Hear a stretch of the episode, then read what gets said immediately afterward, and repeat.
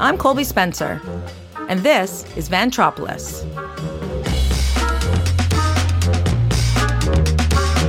This is Vantropolis, a podcast about the happenings, the goings on, and the general day to day life and antics of the underslept masses working in Vancouver's film industry. I'm no expert, I'm just nosy. And if you are too, let's do this. Operator's role in the film industry is to essentially set up and position camera equipment and then capture and record all aspects of a scene using principles of lighting, staging, focusing, and filtering to achieve a specific visual look, usually under instruction from the director or director of photography. Now imagine all of that happening, but underwater. Braden Haggerty is an underwater camera operator with 20 years' experience in coordinating and capturing compelling, high quality underwater footage for film and television.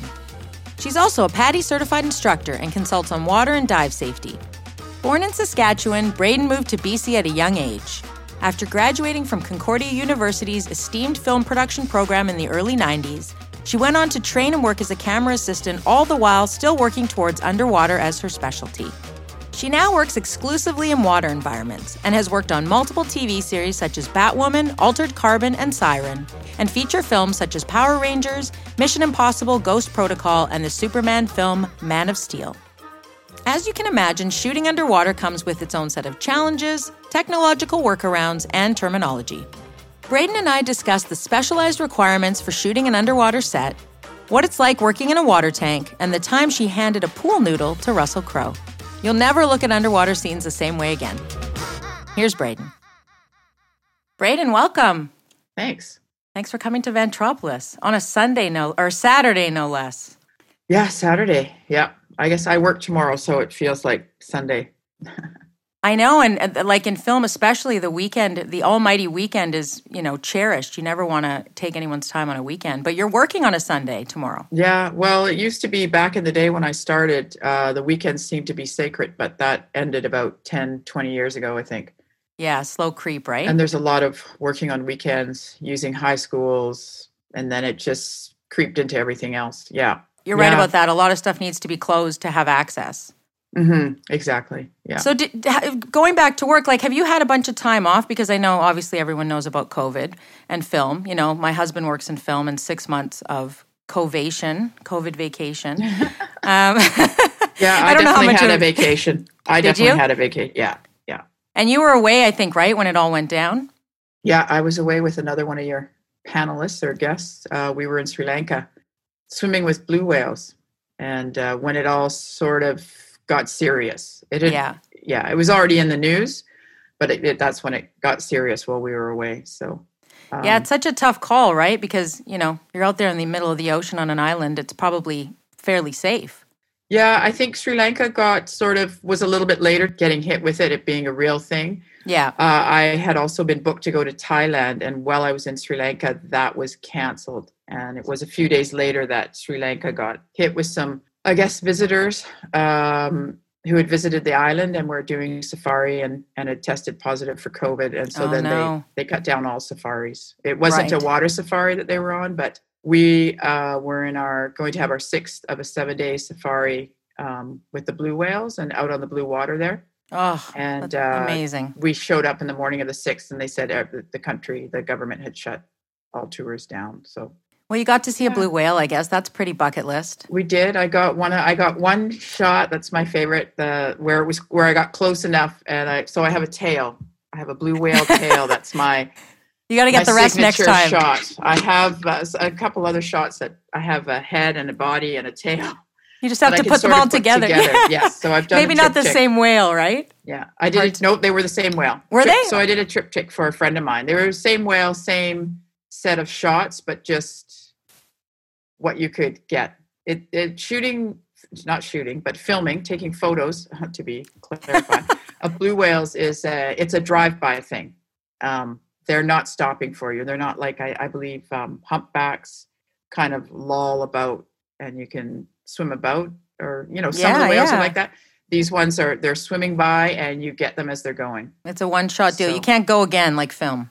No, They're not as they're not as uh, you know docile about that. yeah, and they're very interesting because the one of the guys was telling us they're called blue whale because they kind of disappear into the sea, and the water is literally royal blue. Right. The whales, as they go down, they just sort of disappear into the color of that water. They're actually gray, but they become like the water. So I actually have shots where it's it's it's almost like all of a sudden the body disappears. So you see the body coming out of the blue. This is the whale now at depth, and and then it's just gone. It's it's very weird. They probably arrive the same way too, right? You wouldn't know they were coming necessarily. No, yeah, and you probably don't get them coming because you don't know that they're where they are until they've come to the surface. So they're down below, they come to the surface, you look for the blow, the blow. And when they start blowing, they, they have about two or three blows. So you see the the, the water coming up in the Mhm. sky. That's how the boaters spot them. That's how you spot them, right? Then you go over to where they are, but at, once they start blowing, they're getting ready to go down again. They're taking their last breaths, and then they disappear. So you'll catch them disappearing. That's so magical. And as you can obviously tell, Braden is an underwater camera operator. the magic of being underwater. I mean, obviously, this was stills, and we'll get into that as well if you sort of found that love as well. But I have so many questions for you today, and I know I don't want to take up a ton of your time. So I'd love to just kick it off. So yeah, you're you're obviously an underwater camera operator in the BC film industry, and you're spe- you specialize in that. Um, I would love to know just your your journey into film. Like you know, you were born in Saskatchewan, and just kind of how you came upon it all as a career. Well, I guess I first started out, and I, I'm not sure why, but I always thought it would be cool to act. Yeah. Just, just not out of any passion as a kid and wanting to be in all the dramas or anything, but just because you know, watching movies and going, oh, it'd be cool to be in movies, right? As so, I'm sure, like a lot of us have probably had that at some point. Oh, it'd be kind of cool to be in a movie. Uh, anyways, once I sort of, so I started out by pursuing extra work and taking some acting lessons. And when I was doing extra work on set, which was wasn't that often, I would look around and see all these other people doing in more what looked quite interesting. Uh, you know, running around and doing stuff while I was sitting there waiting for to do a cross or something. Anyway, so I thought, oh, I want to do that, and so I, I decided to go to film school. And um, I think what got me into film school, I went to Concordia in Montreal. It was in the '90s, um, early '90s, and I think what got me in was because I, I did understand camera and a little bit of photography. And I was interested in documentary filmmaking. And they didn't have many people applying that were interested in that angle of it. Right. And so I think that's what helped me get in because I didn't really know much about film. Anyways, I was there for two years and then I did a year. I ended up, well, while I was there, I ended up in camera. I ended up working in the um, equipment room, understood the cameras, which was, you know, not everybody understood the cameras. And back then we were using film. Hmm and you know you would see students with this roll of expensive film 10 minutes 4 to 10 minutes per roll. And you just wanted somebody who really knew what they were doing loading it into the camera and running it through the camera. And that that i knew. And so i ended up a lot in the camera department on film shoots and that kind of is what got me started in the camera department Random Um, question, just about film, ver- obviously versus digital now. Is it more sensitive in terms of how you're developing it? Like I know when you think of photography and film, what's it like? You know, when you're dealing with film, film. it's more precious in that you have so little of it on this big roll uh, I, you can't just roll and roll Yeah. so and then it you have to put it through all these processes before you know what you've actually got and at any step in them there can be damage done so i mean if, if you took it to the lab and the lab not that labs did this but if there was an error in um, development then you could lose what you have whereas when you're shooting digital once it's on the chip yeah there can be a faulty chip or something Yeah, but, but you're a lot once you safer. have it on the chip and it's da- it can be downloaded five minutes later by an Mhm. on-set tech, digital technician, then you know you've got it. And now you've got what's on the chip, and you've got a backup already on what they've downloaded, and then they probably make another download, and there there- you just have so many backups, and you know right away if you need to reshoot something. With film, you don't. And the other thing is with film, you know, it you it could be um, when it's being loaded, it could be accidentally exposed to light. If the loader accidentally exposes to light, or it can be exposed to scratches in the ma- film magazine. right. Um, so there's all these places where film can be damaged, as well as it's bulky and it's more expensive. You can't see until the next day what you've actually got. yeah, Um, the whole whereas- dailies thing really meant a lot back then. yeah, yeah. so I mean, obviously, it was a system that worked well enough because we'd been making movies that way for all those years. But Yeah. the digital system certainly opens a lot more doors. Yes, and more efficient. But some people make a choice now, of course, right, to shoot on film. Well, I don't think it's very often though. No. It's few and far between. I I haven't seen a film camera in years and years. I know there's a couple special projects out there that you hear about, Yeah. but percentage wise, I'd say they're very few and far between. Yeah, you just want to sleep at night at the end of the day. Yeah, and I think obviously the the workflow has worked for productions, or they would still shoot film. I Yeah. if it, and the money. Although now we shoot way more. You know, roll, keep rolling, keep Of rolling, course, and all that stuff still has to be downloaded and stored, and, and Yeah. there's costs with all of that. Um, the chips that they use to put in a camera, you know, you have a little card that you put in your film in your stills camera, hmm and uh, you know if you want a decently large card it could be up to $260 or per card but you can get ones that are also you know $60 right? If Yeah. you don't need a big card. And then you reuse it and reuse it. So that's a lot cheaper but the cards that they're using on um, film cameras have to record 4k film footage Right. At Yeah, those cards are- quality. yeah large they're large and now we're getting into 6 and 8k they're very large cards and they're very expensive yeah. and Yes. you have to have enough cards to cover you through the day because you don't film over those cards until all the backups have been made. Yeah, it's funny with technology, you know. You, I Mhm. always think it's more efficient, but in, in many ways, it ends up just being as complicated, really. I yes, exactly. That's You how? I describe it. To me, it seems just as complicated. Yeah. I So haven't that- been in. Oh, go ahead. I was Sorry. a camera. I was just as a camera assistant, but I literally, when I stopped camera assisting, I digital was on its way in and film was on its way out, but very little digital was happening. yeah. it was like one two percent digital and i worked on very few digital shows um I, I i to think of being a camera assistant now i i wouldn't even know where to start Yeah, it's definitely been a shift. And I've heard that with script supervisors as well. You know, everything was paper Mm-hmm. and now it's all downloaded and you're doing everything digitally. And it's hard to switch over if you weren't there for it, you know? right yes yeah Well, that's cool. You got you got the OG, the film, the actual film experience as a camera assistant doing that work. Yeah. So yeah sometimes i wish i was a little bit younger but i'm glad i didn't miss out on that era and i i would have had i been younger yeah, exactly. No, it all adds to your Yeah. experience, right? yeah So you were were you starting to get interested in anything to do with water at that point? Like that was still pretty a straight line just to film and camera. yeah no actually i was interested in water before i ended up getting into the uh, film union here and really pursuing my my camera career hmm So when I was at school in Montreal, I went to Concordia, as I said, and I had I did a little project with the NFB that was a um, where there was this woman, female director of photography, and I'm not sure why, but I had an interest in underwater by then, and I mentioned that to her, and she knew I was from Vancouver, and um, she said when I go back to Vancouver to look up a woman here who shoots underwater. Um, her name's Pauline Heaton at a company of Water Visions, and so I did that uh, in the summer that I went back on my summer holiday, and I started out working with her, and she was an established underwater cinematographer operator here in Vancouver, and sort of got into the underwater that way, and then worked with her for a few years, and then started doing my own underwater operating. Well, you know what I'm loving from this already is all three are women, like you, like, and then two kind of mentors, like all females, which is, you know, film has come a long way, but it wasn't always that way, especially in these specialized fields. Well, it was interesting because my film uh, cinematography instructor at uh, Concordia was a female.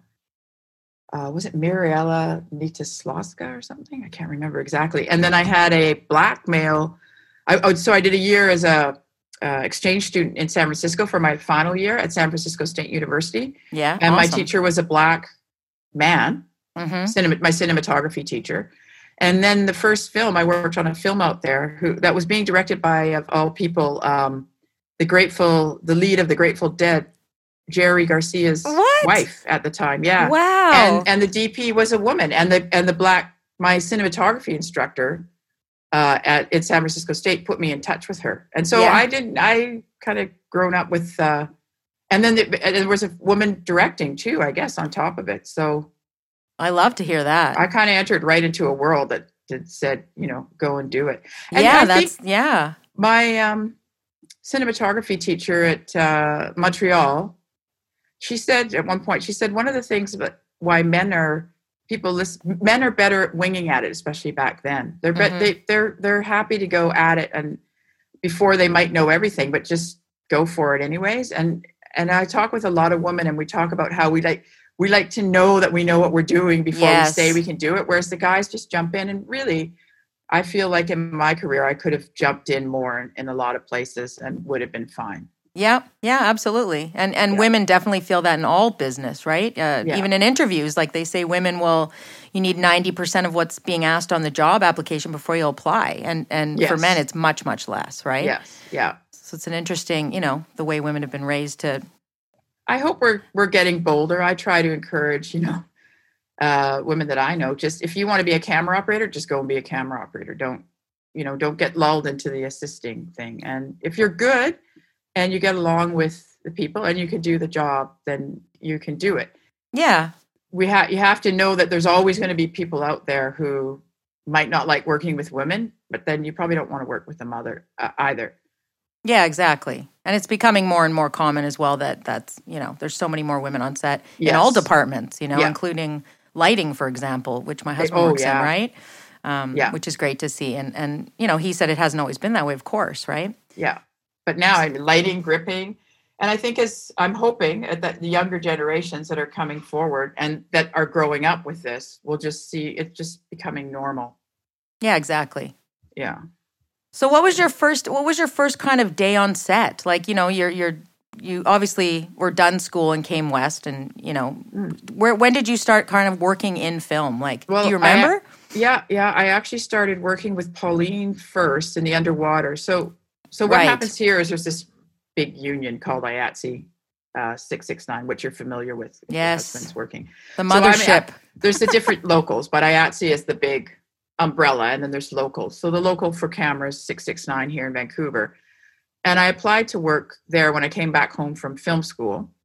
Uh, but before I got in, I was able to get into what they have is called a training program, where they train you to be assistant, and then you it's kind of a work your way up the ladder system for most yeah. um, I had started working with Pauline, who would train people who came in and were interested in underwater. And she had a sort of a facility out in Tsawwassen, and she would train people to how to use the housing. And we then you would be able to come out and assist her, and we would get a permit to help assist her on these union sets because there wasn't people in the union who knew how to use her equipment like we did. Right. So my first g- gigs on actual bigger film sets here in um, Vancouver were actually um, assisting uh, Pauline on underwater sets. In the meanwhile, I was still applying and putting my time in, which these days on set would help to to get me into the union and into the trainee program, which Mhm. eventually happened about two or three years into it. Yeah, and there you go, So- two to three years, right? I don't think people realize like you don't just finish film school and start on set. You know. Well, That- actually, you know what? When I I'm I'm lying there because I I started with Pauline in '91, but I went to her place on the summers between school, and then I graduated. I came back to Vancouver and really applied 90 February of '93, and by fall of '94, I was on my first trainee program. So it actually wasn't that long. How, how would you say the industry was then? Like in terms of, you know, it's huge now, of course, but a little different Uh, then. Yeah, it was pretty busy. Um, let's see, that was early '90s. I think it was late '90s, early 2000s when it really started booming. I, Mhm. f- I found that I had enough work for me. I still did. I yeah. I quit my I quit my day job. I was a banquet waitress, and I quit my day job. I'm sure you're Um, really sad to right, do that. right. Yeah. Well, it was a fun gig actually. And there's a movie that just came out called Bly: The Haunting of Bly Manor that Roberta Yes. and I both worked a lot on. I'm And the to opening sequences we worked on the end, but the opening sequences take place where I used to work at UBC. Oh, that's So- hilarious. Yeah, yeah, yeah. So I'm like, there's my old. That's the Full where we circle. Yeah, yeah, yeah, yeah. You're But, like, if you need um, me to jump in, I can. Yeah, but I think I, I think I found enough work in film to get by. I got into the trainee program quite quickly. I mean that in that you know it took a year and a half. I was almost going to give it up because a year and a half back then seems like a long time. Now it flies by. And then I was able to get enough work, but I also in 95 I started to get a bit of stunt work too. I was on set and they needed a stunt person for a woman who kind of matched I matched her height, she matched me. I matched her height and size. And Mhm. so I did a stunt for her because there were very few black female performers in town then. Yeah. I think, I think really there was me and one other woman at at the time. The other woman was also getting started. Anyway, so I was also able to fill in some of the gaps with stunt work. wow, so um, different. So different than mhm. camera, like such a much more physical. Yeah, it was. Well, camera's pretty physical. We had Yeah, that's true, especially what you're yeah. doing. It was. It was pretty. Yeah. So I managed to get enough. I managed to get enough work, work between the two. How uh, that was. That's been really fun as well, and I still do it. So it's like going back after COVID. I'm all my work has been in stunts. Oh, really? So yeah, yeah. I mean, not much. We're you know, I'm just a bit, but still, there's no water work going on right now. Yeah, I was going to say, I was thinking about that earlier before we, uh, you know, joined this call. But, you know, for underwater with COVID, it's such a different world. How are they obviously not being able to make that safer? Or, or do they need to, Uh, right? Like, I don't know. Well, as an underwater crew, we, I think we'd be able to manage ourselves pretty well because we're small and fall apart. Just before COVID happened, we were we were very fortunate with our timing with COVID because we had our best run ever, which is a show called Siren, which ran for three seasons. But in the third, and we had a lot of water in seasons one and two, but they kind of block shot, you know, three or four episodes at a time. So we'd have maybe three stints in the year of a, a day or two or three days. With this last year, it started August 2019. We had a day an episode was dedicated Water Day, Which So is it was- amazing for those that don't realize that, right? Like for television, Mhm. a full day to do that is is unprecedented, really. It shows the focus of water and importance to it for this for that series. Yeah, exactly. It was, and it wasn't a second unit day, which Right, means yeah, you're fighting exactly. for everybody's attention. It was a dedicated tank day. It was d- d- day, days one through eight, and then tank day, and that was consistent every single episode. Yeah, you get a really good cadence with that. Yeah, yeah, it was really good. You know, so there's always prep days and rehearsal days and meetings and a lot going on in between. So that kept us really busy. That took us up till just the end of the year, December, and right crossing over that was Bly Manor. The Haunting of Bly Manor came in sort of right as Siren was ending. We kind of had to juggle a few days. We're Mhm. sending people here and there, and then we went right into Bly Manor, which had a day and episode for its last last few. Well, now I have to watch it to see, even though I'm terrified and I don't want to, Braden. No, no. Roberta says it's really good.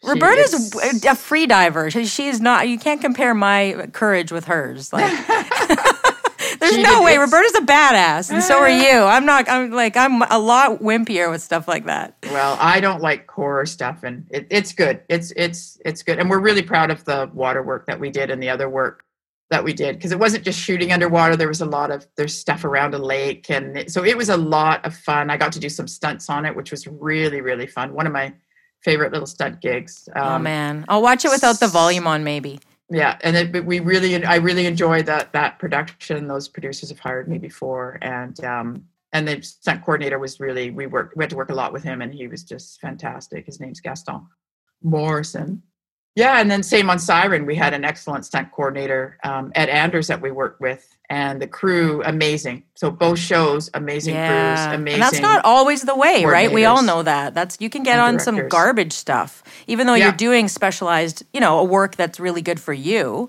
Um, you can have horrible antics on set between all kinds of people, and Yeah. you know, people don't really realize that. That I, I always say on here, you know, a lot of people say it, it's not so much the show; it's the crew. You know, It- Absolutely. I I remember there's a famous book. It's called Camera Assisting Beginners Camera Assisting Book. It's a classic that a lot of camera assistants started in my era will have seen. It's purple.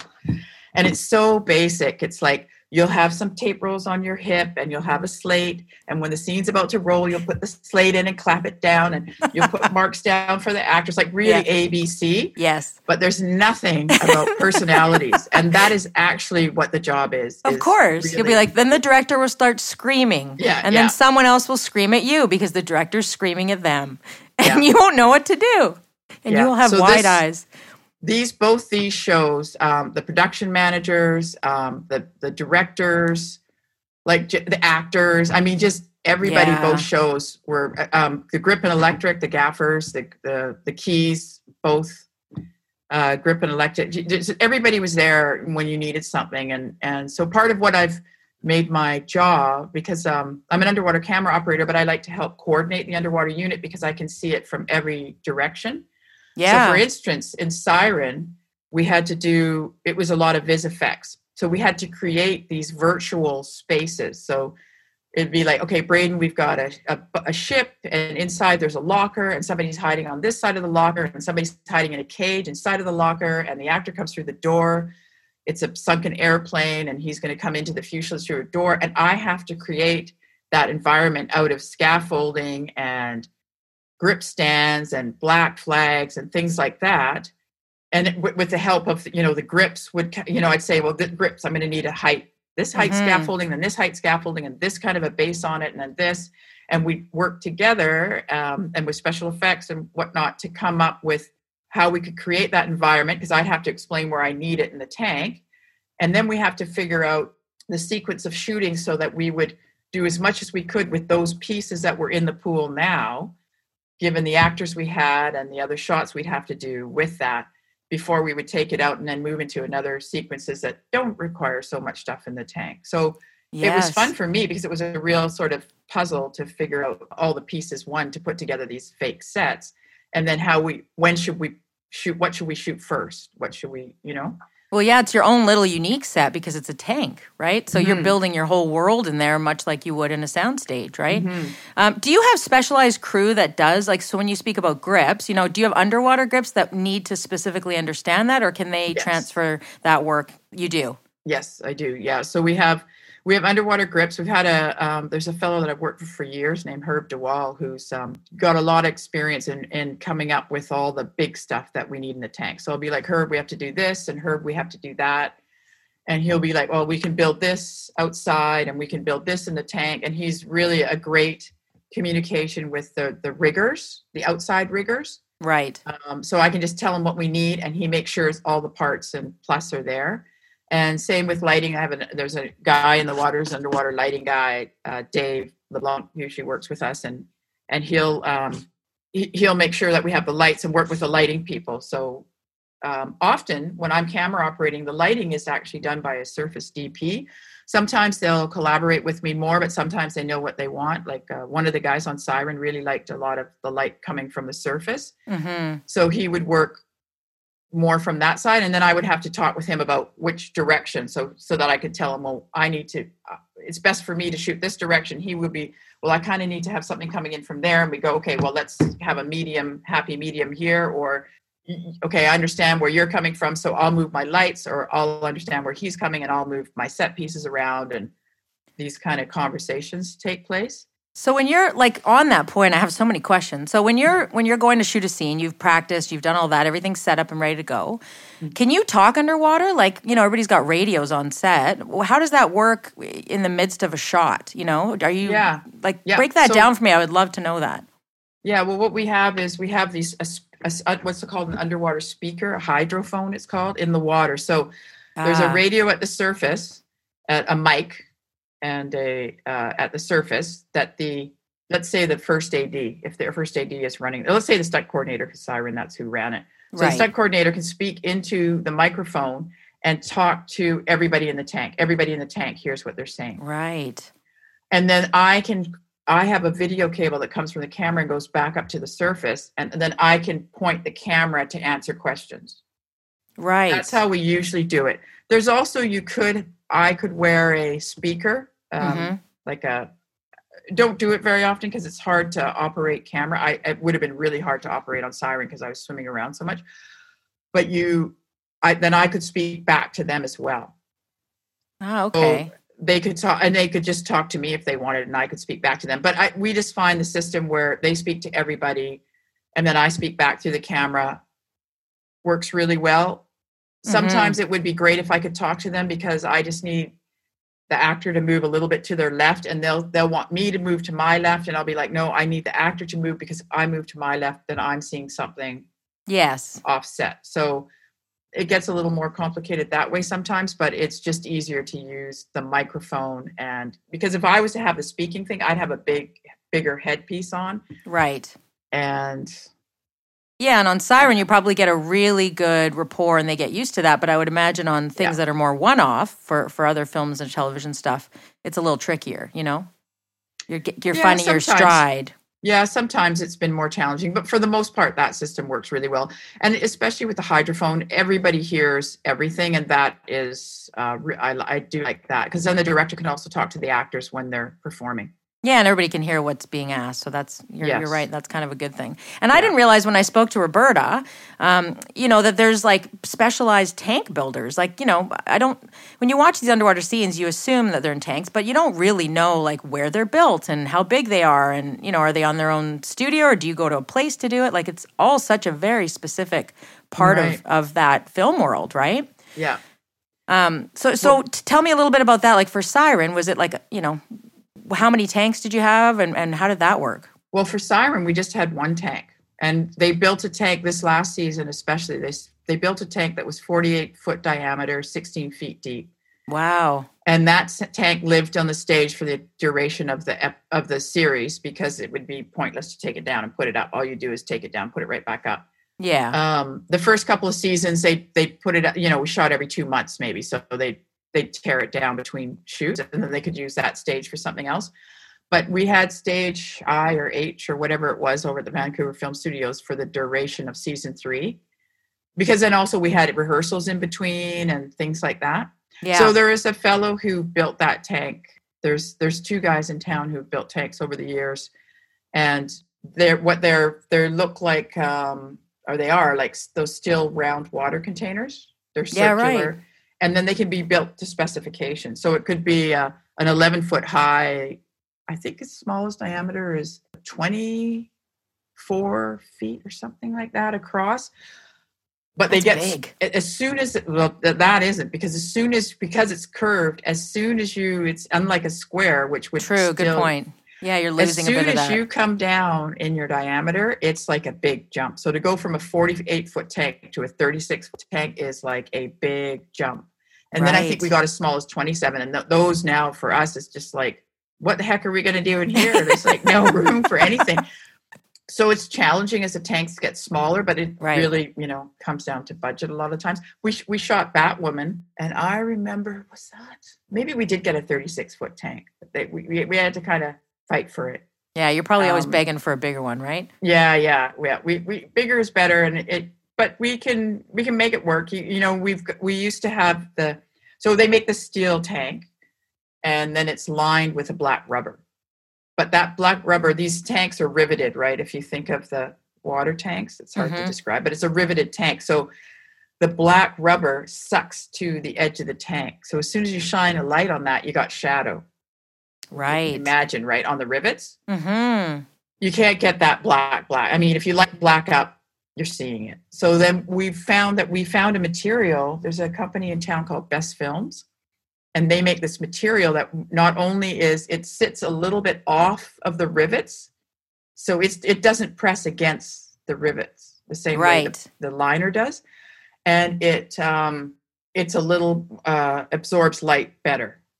It doesn't reflect it as well so you don't see it. So we've started lining the pools with this material and we used to use duvetine which would wear out after a while but they re in the last couple of years they came up with something called cinematics and the, it doesn't get affected by the chlorine so the blacks in the siren tank sat there for from august four months and they do, there was not nothing no ah, just discoloration Advancements, right? no, it didn't. Yeah, it did. There was. I mean, that stuff can be used again. I don't know where it ended up. I would have loved some of it, but it's yeah. So it's this amazing material.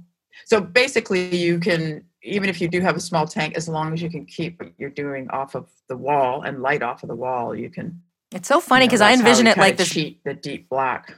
Yeah, right. Well, and that's the thing. Like when you look at these scenes, you know, it is very like uh, behind the person, say they're whatever sinking or falling. You know, you don't really Yeah. think about how big the the what they're in is when it's being shot. And also, I think in my mind, which is totally silly, you think it's like this clear glass, like aquarium tank when you're going to walk into a studio. I mean, I, I imagine the training. You know.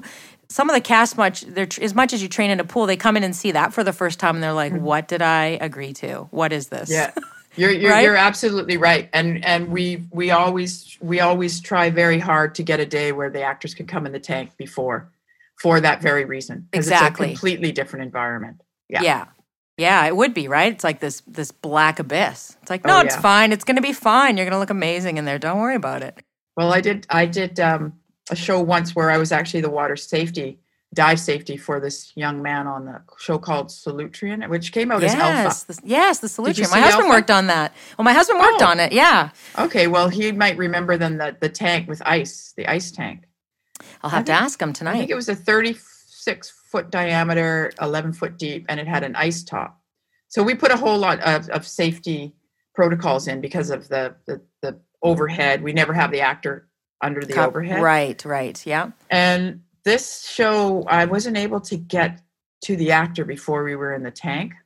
Uh, so they had, there was a convincing production to have him train with regular scuba instructors in a swimming pool ahead of time, which we, we usually try to, we, we don't, we're not training them to be scuba divers in the open ocean. We're training them to be scuba divers on a film set, which Yes. is very different.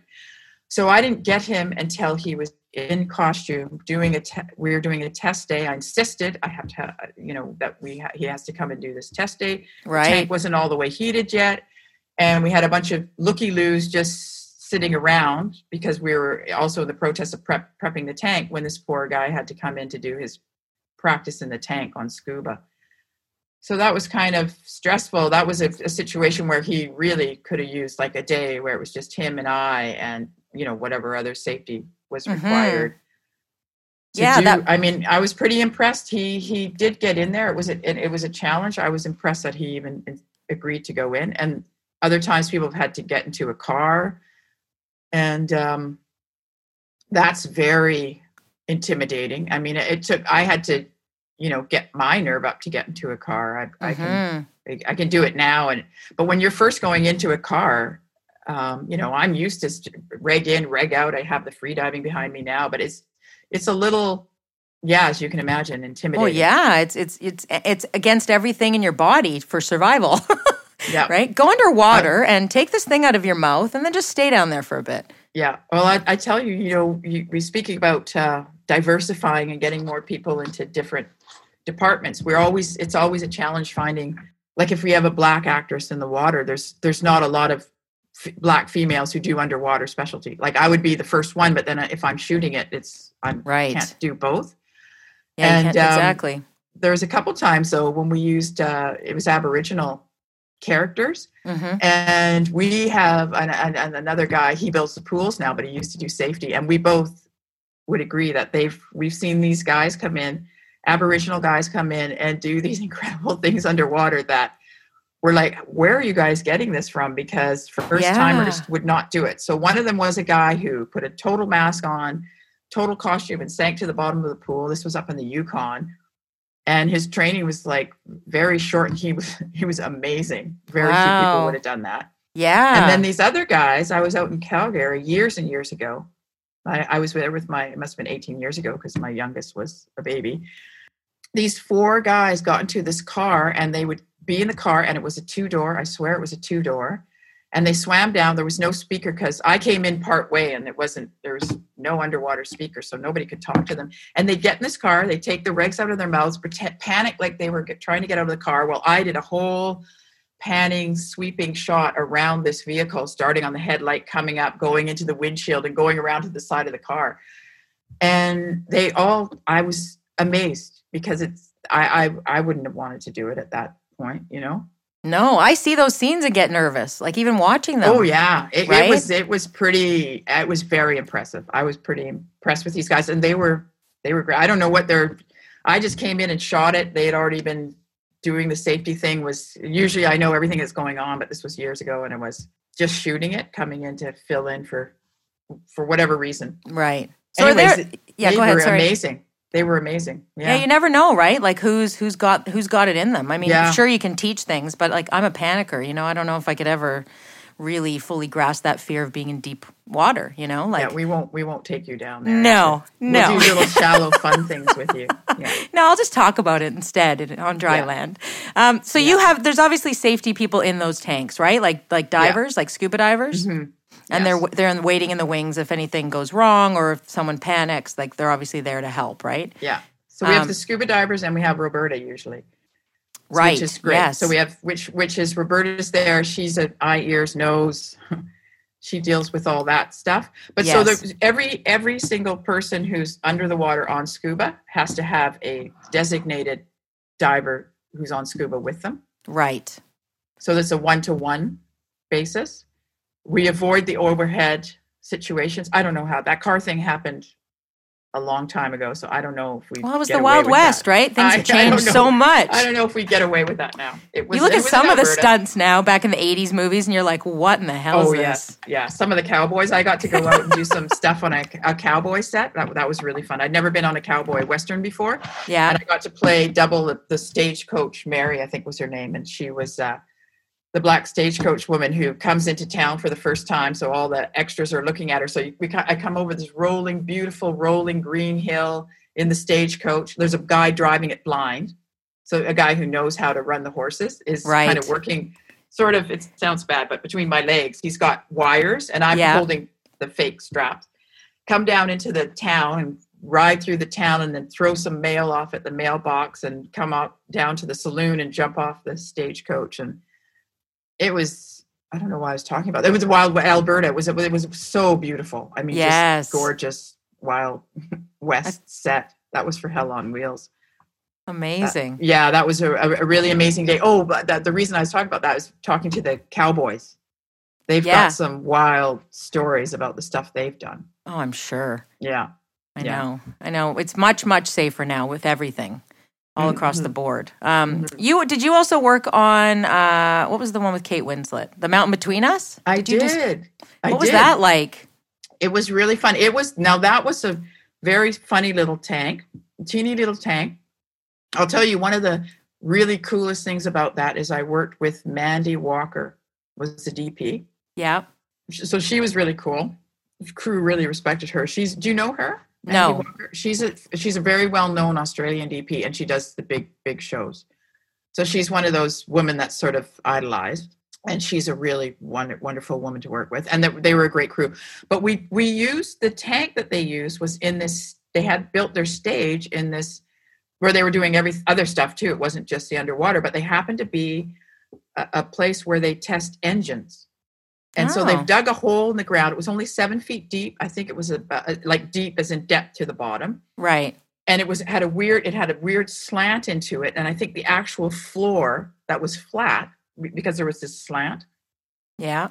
was only seven feet across and seven ten feet wide it was very small but it was just that part i don't know if you saw the mountain between us but there's a part where she dips under the ice and then Yes. Yes, I have. Yeah. yeah so they didn't need a huge set Right. we, did do an interesting cheat to get her full body in the shot because because it was a small set but mandy walker had a way where we we did one shot vertically and then they built the sides so i Right. dutched the camera she had to explain it to me a couple times because i was like oh okay What's see what dutching the camera? so I, d- I tilted the camera so instead of shooting well i shot it like you we take most photos on our iphones Oh, okay. Yeah. so if I was taking your picture instead of using my iPhone horizontally, I would have done it vertically, right. and then they did plates for the two sides.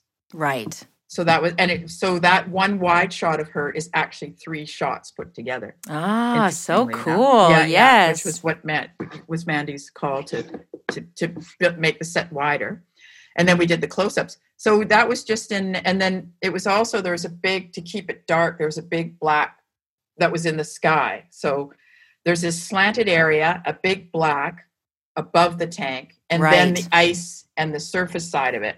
So we couldn't actually see the crew. We would lift up this little black wall little and look out and I'd speak to the Kate and the AD and the D- DOP through this thing. It's quite funny.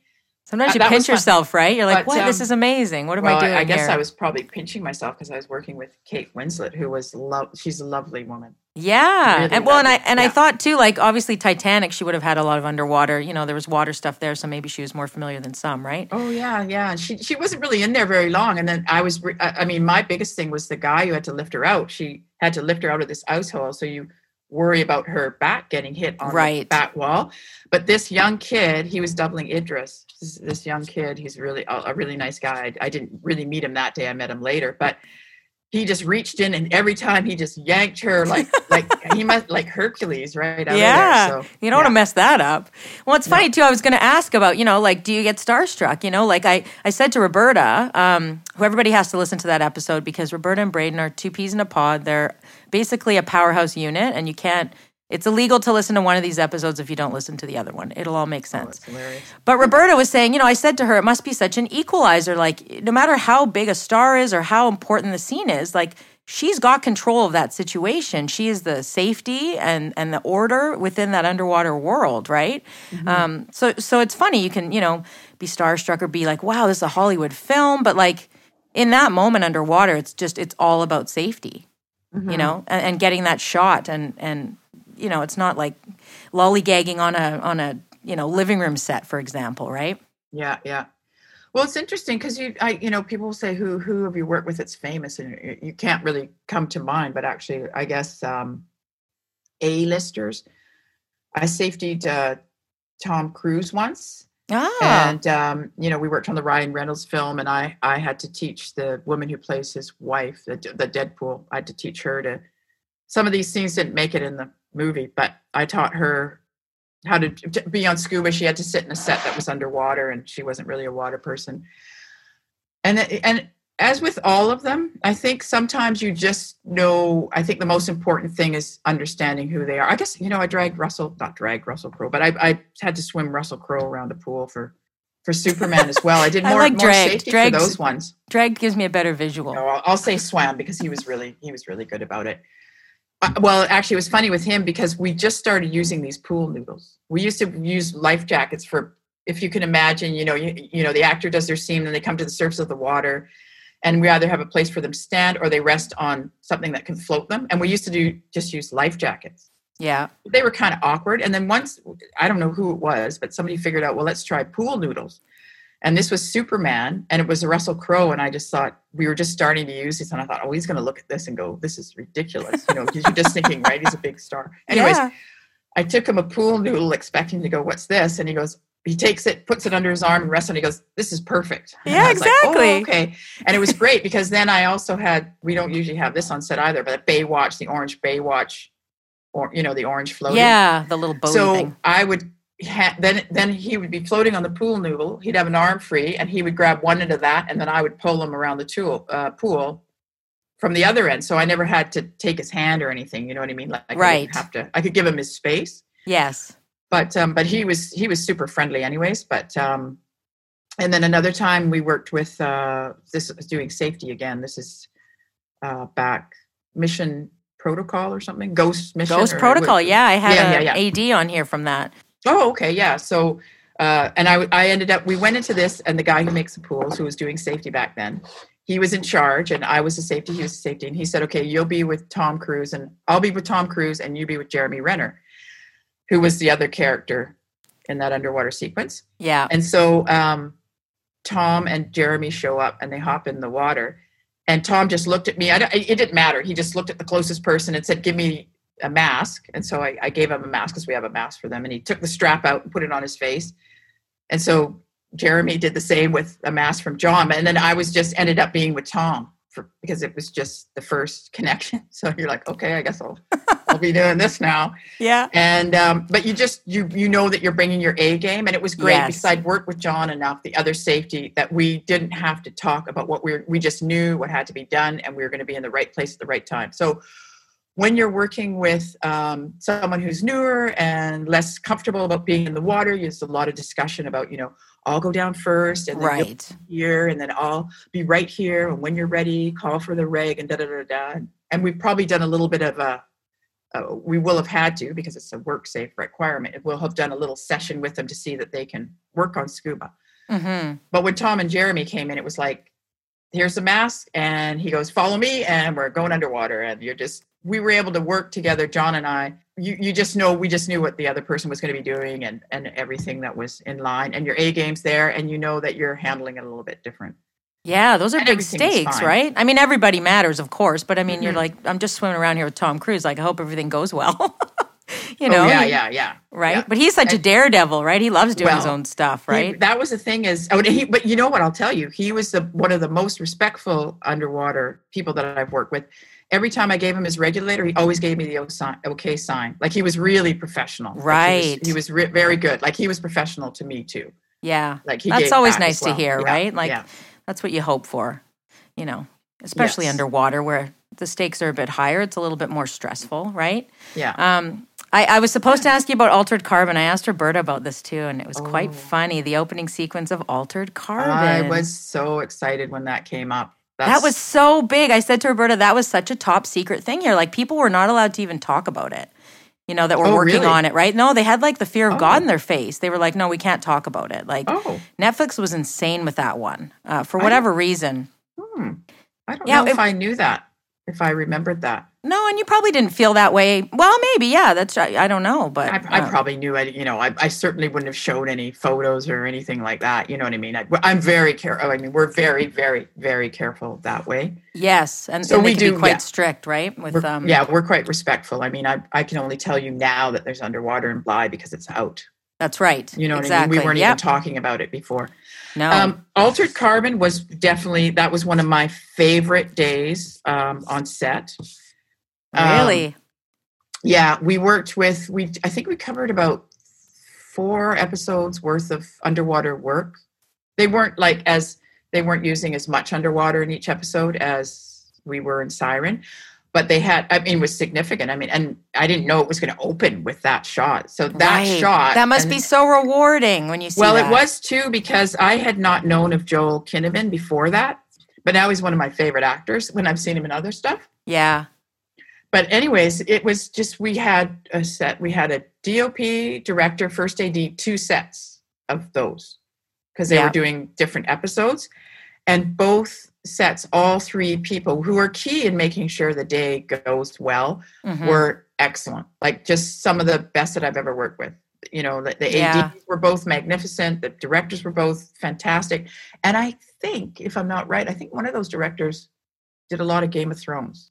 One of my best friends happened to be an, an, the actress, the girl who falls from the sky, yeah. happened to be one of my best friends and is one of my go-to stunt people. She's actually a stunt person, but she's an actress as well. Yeah. And so she was a stunt actress in that one. And so she is one of my go-tos. And I remember going into the meeting for that for Altered Carbon, and the, the director goes, pulls up a thing, you know, there's like 30 people.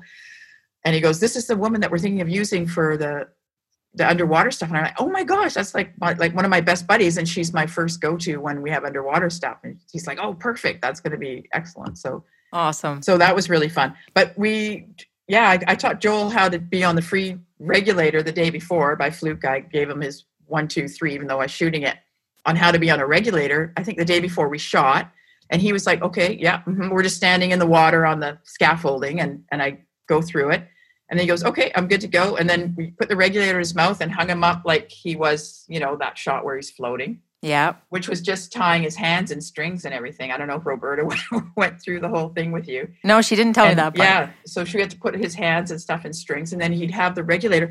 Fortunately, in the sequence, he's breathing off of a regulator because he's supposed to be breathing. He's Right. just nurturing, so he was able to keep the regulator in his mouth. We did the same thing with the Superman guy, Henry Cavill. Oh yeah. Yeah, uh, we did the same thing with him. I met him. Go here's a here's a regulator. It goes in your mouth like this. Blah blah blah blah. And then we're now we're going to take you out here and tie you up upside down like that. Only we're going to take the regulator out of your mouth. Yeah, do this. and you're gonna act at the same time. Cool. Well, that one he was just floating. I don't know. You know what? I, we I think we actually used Henry. you probably and- try to as much as you can within reason, right? Well, but I think we were on his back. I'm trying to think. Why did we use Henry? And then maybe because he turns around and swims down. There's an explosion anyway. Right. Uh, and they were both really good. They just picked it up like that and and did it. So, but it, it, it's really fun that with Joel because now since then I've seen the killing, which is funny. Also, we shot Altered Carbon, and that night Roberta went home and was watching the killing, and she's watching the killing, and she goes, "Braden, I'm watching the show, and it's really good. You should watch it." And so I look up. She goes, "The actor looks so familiar to me," and I look it up, and I'm like. That's a guy from Altered Carbon. I said, it's Joel from Altered Carbon. She's like, oh But right. she was so busy safetying him. Anyways, I've seen him in other stuff, and I just think he's he's so good. So it's kind of fun that way. yeah. And then amazing. That whole, all of those shots and all of that stuff, Altered Carbon was just a really fun day, and, and we did it all in a. We had a short day, got a ton of work done. With everything being calm, nobody yelling, nobody screaming. I remember at one point somebody had to get out to go to the washroom, and the AD goes, "Oh, okay, everybody take a five minute break. We're going to wait, and we'll all get back in the water together when it's safe." And that just doesn't happen. Right. Mostly people are trying to hold it or everything. You know, we got everything done, and it was pleasant. And I remember sitting with talking with the crew at the end of the thing out at the day out in the parking lot and going, "That was a really nice day," and everybody's going, "Yeah, it was a really nice day." Yeah. Yeah, you remember those because there's a lot of hard days, Yeah. right? The good days stand out. Yeah. We're almost out of time, but I want to ask you two final things. One is, do you ever shoot in open water? So this is all tank stuff. It, you know, Roberta had mentioned it's usually just for people jumping in or falling in, and then it cuts. But Yeah. just tell me uh, very briefly about that, about shooting in open water, or if you do. Yeah, yeah. So I have done some shooting in open water. Um, well, yeah, back in 2005, we did a really good one out open water, which was uh, it was called The Kraken: Tentacles of the Deep, a B movie Yeah. with a famous B actress, and uh, we went out and did five days up uh, in Egmont, up the coast, and we worked off of this ship. We we we had well, we just had we did everything was open ocean, and some of it was on this ship. I scouted it ahead of time, and it was it seemed like the best place for us to do what we were wanting. We were like we could be at potentially 60 feet, but the deepest we'd have to do is maybe 80, maybe a bit deeper. And then there was a bunch of other locations around to do some of the other stuff we had to do. We did open ocean, like somebody swimming in a scuba diver swimming in the open ocean and getting attacked by a um, a, a tentacle of a kraken. So he'd be swimming. There'd be a rope on his leg, and then somebody would tug the rope, and he'd pretend to attack, uh, be attacked, and then he'd have to spit. He would go down as a scuba diver with a little packet of oatmeal ketchup stuff to look like vomit Huh, I'll oatmeal ketchup. I he love would it. put that in his mouth, and then the the attack would happen, and he spew it out. I, I don't even. I, I'm thinking back to it now. I don't know how we actually did these things. I was really impressed because of the dive regulations in British Columbia hmm and working open ocean. All of the people who worked on the, this sequence out open ocean had to be um, occupational divers. So what I did is I looked at who the characters were, and we had to um, then choose divers from our crew that could double these people. Right. So for there was two bad guys, and what we did is is the director because we planned ahead of time. The director just cast two of my guys as my guys, but you know, two of the dive team as the bad guys, which was great fun for them because they got to do some surface stuff where they were so they were the sidekick bad guys, you know, standing in the background Yes. acting tough, and then they got to do their own stunts in the water. Um, we had a really tall uh, Herb DeWall, who's our main grip guy that I mentioned before, is really tall, and there was a really tall bad guy, so he doubled him. Another woman who is the, the Bridget of the, the early Roberta, her name is Bridget. I always call Roberta when I'm thinking about Bridget and Roberta, but before Roberta came to it, Bridget was a, a dive person. She doubled the woman, and then it was it just went on like that. Oh yeah, and then we had one other diver who was a special effects diver who was perfect to double the the lead male because there was five of them and we went down and did this uh, this whole kraken attack and bad guys attack sequence on on the Chaudière up uh, up in Egmont. That was five days, and Wow. um, when we originally so part of that about the organizing was because now we're diving deep, hmm uh, deeper. We have so much time per dive, and every dive we had a lot of shots to do. It sounds like five days is a lot, but we only had three dives per day, and we Mhm. only had a certain amount of time per dive. Not like in the tank where you have all this communication and all this time to do these shots. We would have these are all the shots we need, and we have 20 minutes to do them, and we're at depth.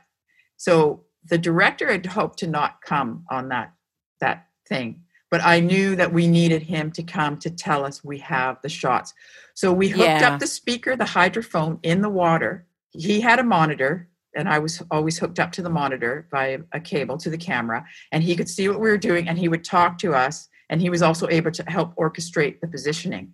So I remember the very first shot we did, for instance, was my friend Bridget and the lead guy are in the hull of the boat of the ship. So they, they're tucked inside this hole. And the, the ship's on its side. It's on the side. They're tucked into this hole. The three bad guys line up just behind that hole to camera. And then the camera's on the other side. And then on action, what happens is the two people are coming out of the hole, and the three bad guys start to chase them and start to shoot at them Oh man, no and I'm looking at this when I look back at it, I'm like, wow, we we did this. So the guy, the, the director, we all line up. When he can see that we're all ready, Braden, are you ready? I shake up and down. Yeah. And then he'll go action, and the two people come out of the ship, and then the three bad guys chase them. And then we did cutaways of the arrow being shot at them, and and all. I mean, I I don't even. And this is open ocean. This is open ocean. Like a seal could just come by. a seal could just come by. but what happened is, but the worse than the seal could just come by is that we could have no visibility. True. Yeah. And I'm telling you, the gods shone on us because we had this um, incredible visibility. you lucked so when out. I think back to it, I don't even know if I really realized at the time just how lucky we were. But whenever I think back to it, I'm like, wow, we were so lucky with the viz. yeah, and that's that's amazing to do all that in open water, you know. But is Yeah. that just why is that a choice? Is that's a choice? Clearly, It was it was low budget. Low budget. So it's low like let's go to the I real mean, deal. On a, exactly on any a big budget show, they would have built a fuselage in, Right. and then done CG and blah blah blah blah blah Oh man. and all these things. But it was a it was a great experience. It was a lot of fun. But it was uh yeah, it was quite something. And faking, you know, and then we had some other sets that were uh not open ocean, but we, we had we had some pretty funny stories on that one for sure. Well, I don't think anyone's going to look at underwater scenes the same now after this episode because it's just it's eye opening of of the complexities, the choreography, the training, the prep, and then your magic behind the camera. You know, Yeah. uh, what a different world.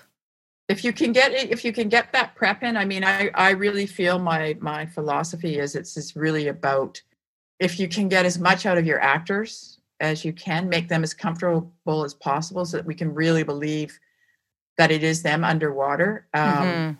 Which is getting them as much underwater as you can. Then I, I think that because that's how we tell the stories. The stories are told by the story itself and the actors, and the rest is us just I believe supporting that because if you don't have a story, you don't have good acting, you don't have a a movie. And if and so to me, I love that challenge. And that was part of bringing Roberta into the whole mix. The challenge of making actors comfortable. And it was perfect timing when Roberta came back because she had been living abroad and then she also got her freediving teaching and and the level that she has now with the instructing and all that Yeah, came when we were shooting a movie called a, a movie called Power Rangers fell in our lap. And yeah, when just I got fell in your lap, just Power Well, Rangers. fell, it, it it did because I didn't. I mean, I got called into audi- uh, not audition interview, which very rarely happens. It's usually word of mouth. right. So I go in for an interview for this show called Shirt, and there's this DP named Matt Lloyd, and he starts explaining Shirt to me, which turned out to be Power Rangers, which had this big, complicated underwater sequence. And I just had all these ideas right away, which included introducing Roberta and the freediving element Right.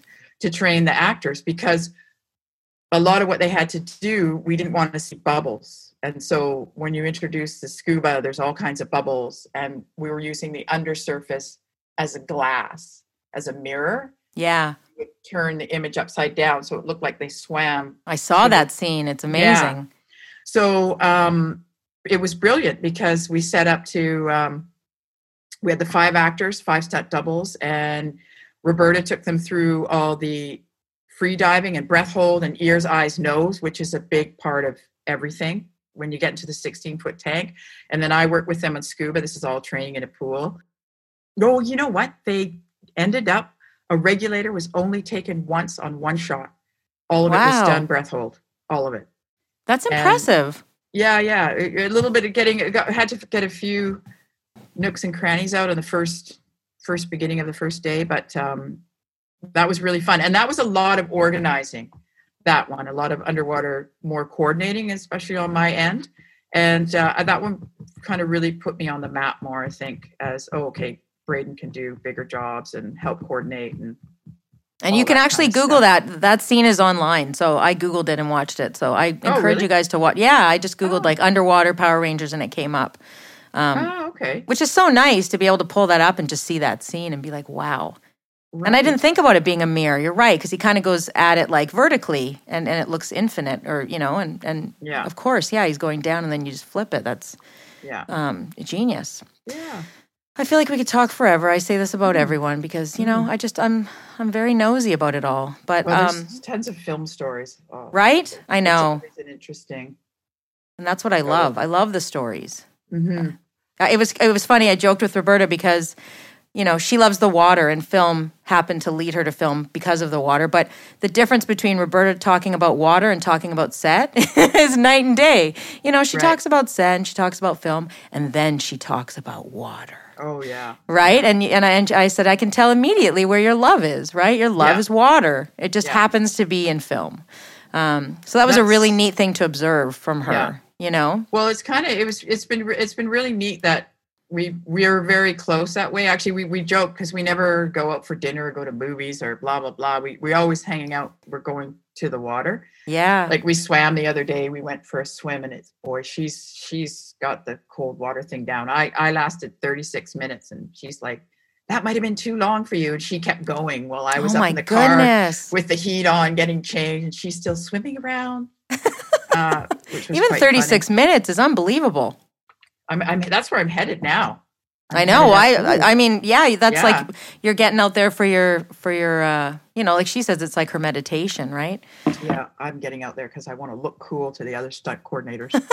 You already are cool. Spoiler alert. no, I don't know. Yes, you are. but actually it's been nice because the having the water specialty and i because i have that stunt background and now i feel like i have that's my little stunt specialty is Yes. the water specialty and a lot of the coordinators now you know they get they get stunt water stuff and they'll call me and say what you know where do i do what do i do often i send them to roberta or i'll be able to help them out and that's been Yeah. really special actually because they they are a part of my film family as well so i've got camera i've got marine and i've got uh, the stunt community and it's it's uh, it's been really nice Yeah, of course. Well, congratulations on an amazing career and more to come. I mean, thanks you know, there's still lots of time for you to uh to to hang out with Tom Cruise in a tank, i better know. keep going yeah, you Yeah, better keep better going. not not dawdle at it though there's Oh. time but not dawdle time Well, that's true. You know, that it's like that's what they say. You're not getting people to people. Like start today. You know, like you don't Yeah. have forever, but just start today. yeah And it's okay to start today. And and you know, it's never too late, right? Mm-hmm. Thank you so much for your time today. I absolutely you. adored it, and I really appreciate you stopping by. Uh, No To be a guest today. Thank you again, Braden. no worries thanks for making it fun Thank you. If you want to learn more about my podcast, you can go to vantropolispodcast.com or you can find me on Instagram, Twitter, and Facebook. You can also leave me a review on iTunes, subscribe, or share it with someone you love or don't love. Just share it.